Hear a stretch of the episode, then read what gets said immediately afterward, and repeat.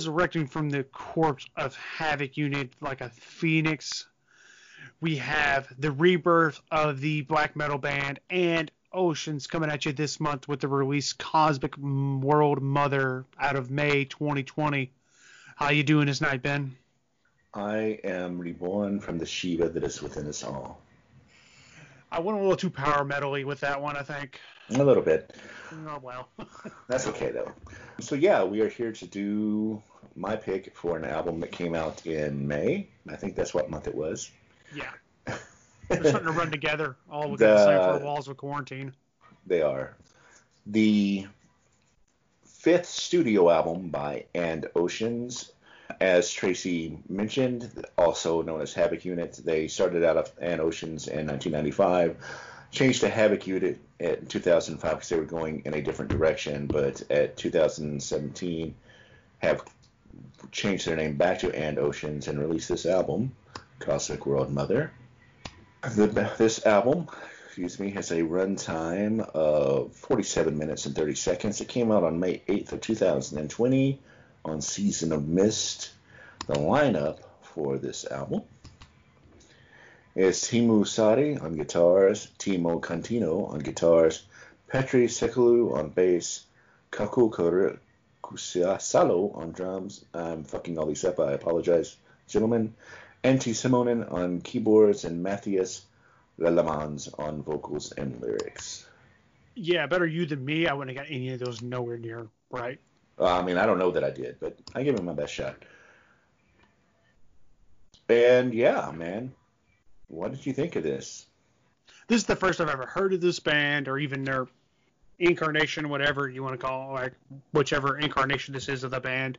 So and I had came across it before you decided on this album in my little pile of music to listen to, and it was one I was like, I need to come back and recheck it out. And so when you picked it, it's like, okay, cool. Uh, it's fairly decent. And not too long ago, we did the last episode. We even we did the Garden of Shadows, and I feel like this is slightly similar vein, but also a little bit different because I feel like instead of being melodic death metal, they're much more on that black metal aspect of it and just from the way at least the drum playing's black metal. I mean, good God, there's a lot of double bass in this. album. Just blast beat galore. Yeah.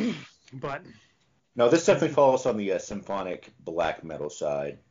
Yeah, and overall, I'd say it's a fairly solid, well done album. I mean, if you're if you're a symphonic black metal fan, I would definitely say this is an album you want to check out and that you'll get something new from it. You'll enjoy it.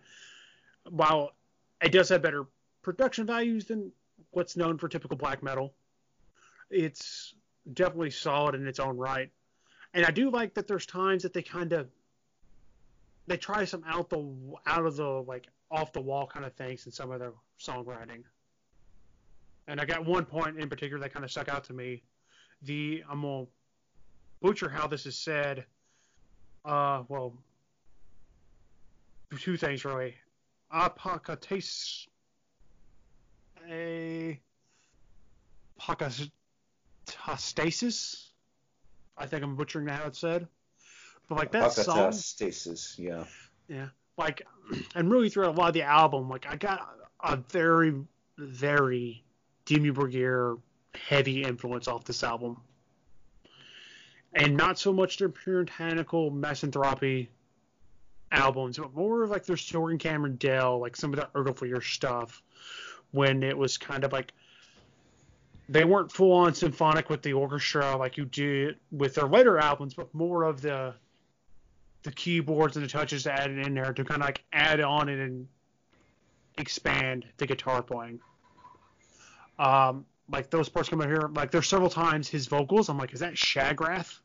So like mm-hmm. you definitely could tell there's a Dimmu Borgir influence of him. And what I was meaning about some of the craziness in the flickering lights, there's a part in there that it sounds like the guitar playing has a very spaghetti western feel to it. Mm-hmm. So like it was nice to see like, all right, we're going to try some of these newer elements and try some of these different elements that you normally don't associate with black metal in this stuff.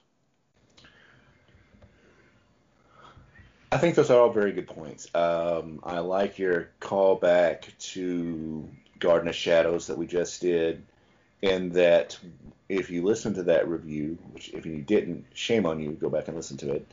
Um, but if you listen to that review, one of the things I said about the lyric writing was that it wasn't overly complex, but I liked it because it didn't have a necessary strong structure. It was just they wrote effectively a screed or a monologue and then made that the song.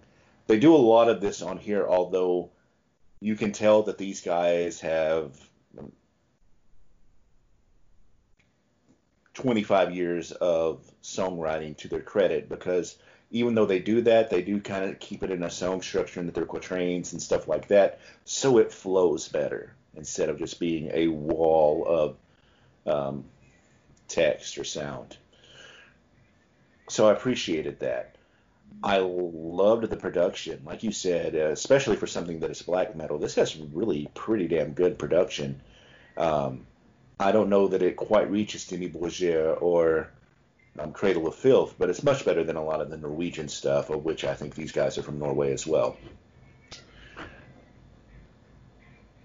What I, with all that said, those are all elements that I really liked. I, I liked the lyrical themes that they're touching on. I liked the song composition. Um, I didn't really care much for the vocal styling.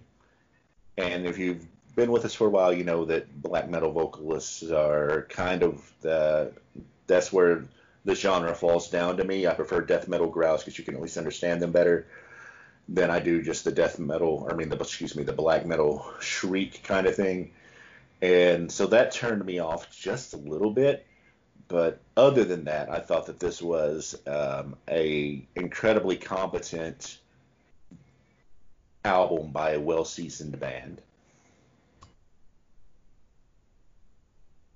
Yeah, I'll agree. And it seems like when he don't do like his more typical black metal style vocals, they do kind of like this weird yelling thing in it, or not quite weird yelling, but like it's definitely a yelling a screaming kind of deal into yeah. it. It just adds a little bit of contrast, but I mean it's it's a lot to take in. I think in a, in that moment, you know, like as a for an extended period of time. Like this is an album I could put on repeat, and listen to five times in a row, because I don't think there's a depth of variation in it for me to enjoy it for a long play listenability like that.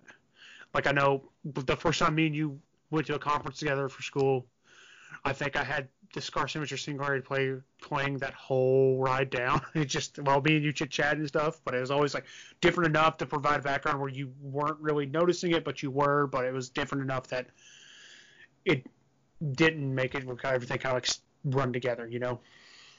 Yeah, um, they're from Finland. I, I looked it up while Tracy was talking. No, I agree with that. This is an album that would have been made stronger like maybe by a letter grade when we get to grades if there had been a mix a different calculus for the, the vocal stylings. If there had been some clean singing or even, you know, uh, a, a, a King Diamond like transition from the, the, the typical black to a death metal growl, something to break up that monotony would have benefited this album a whole lot.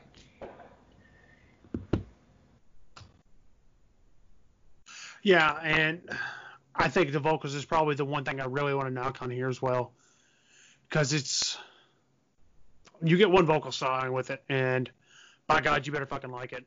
There's not much the DVA, the lack of variety in it can kind of, as I said earlier, can wear on you. But I mean, everything else, the drumming. I feel sorry for the dude playing this live because that's a lot of blast beats to run for a long fucking time. Yeah he he probably weigh 110 pounds, calorie intake of 3,000. Like you're going to need to eat to keep up to maintain the energy for it. But I mean, the, the instrumentation, and everything else is really on point, and their symphonic elements, again, do that like or the Dimmu Borgir style where they're at least in the, especially the earlier earlier Dimmu Borgir where it's not super overpowering, but it's enough there to enrich the sound of the music. And another thing I want to give them credit for is that these guys have a handle on their song lengths. There is some. Well, I've said that the vocal styling was somewhat monotonous, but they, you know, the song lengths are Um, in general, around the three and a half to the five minute mark, somewhere in there. There are 11 tracks on the album, but they do a good job of varying that up, which does help, especially with kind of the one note vocally uh, vocalizing. Um, but everything else, like I said, um, I thought was varied up enough. Yeah, there are a lot of blast beats, but that's just going to be in this kind of music. Oh yeah, yeah and like nothing wrong with blast beats, but yeah, I do feel sorry for the drummer to some extent, just having to play it live. And it's like, it's tiring listening to, trying to like, you ain't air drumming this for long. Yeah.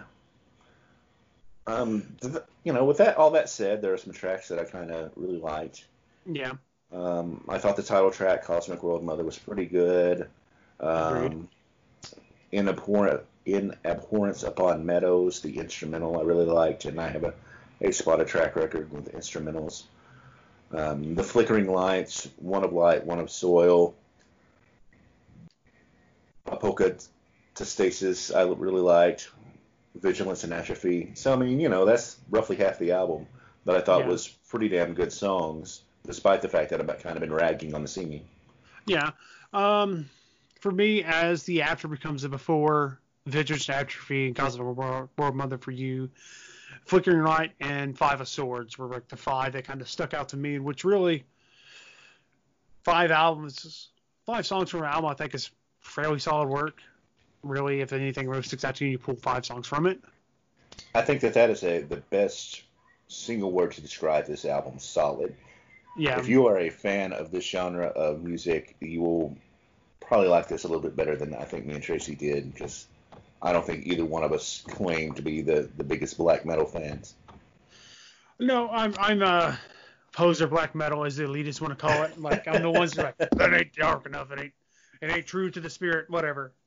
But I I I listen to black metal enough, or what I consider black metal enough. But it's all a like I'm not going into the underground. This is about probably as close as I'm going to get to the underground in black metal. Like so yeah, I'll take the heavily produced stuff now. That rare albums that are coming off that you gotta have like oh Bandcamp for that has like two plays. Yeah, no, no, no. I don't need the answering machine sound for that. Thank you. Right on. But yeah, I agree. Solid is an apt way to describe this. Uh, coming back to it at the beginning, like first listen, like, hmm, that's possible consideration for end of year.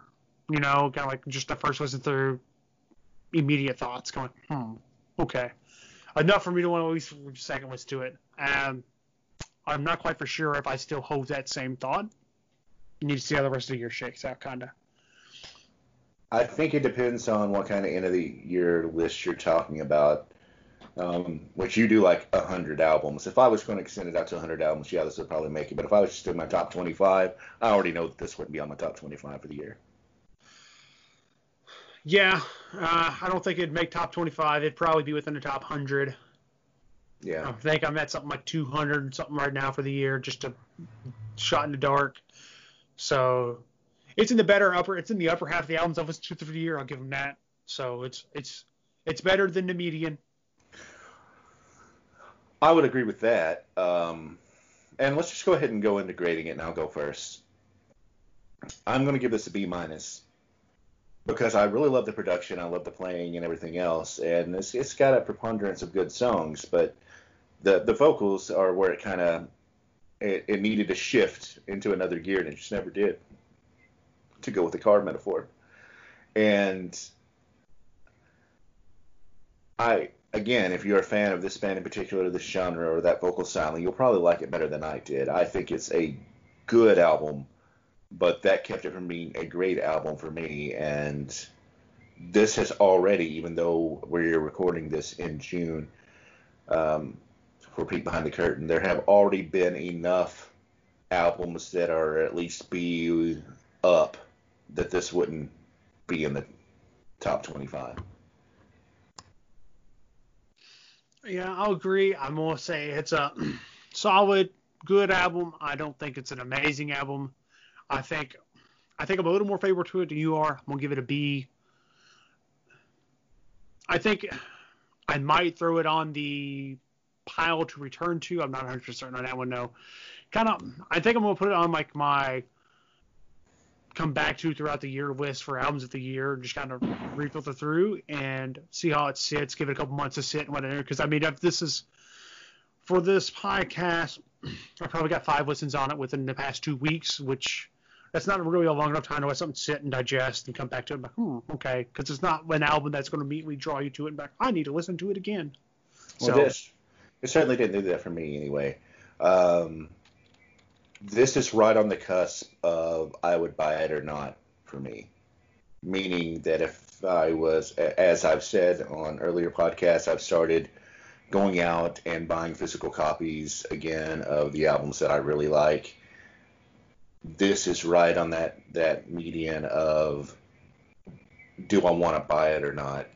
Because um, I don't think that I'll return to it a whole lot, but I think I would return to it enough that it probably justifies me having a copy.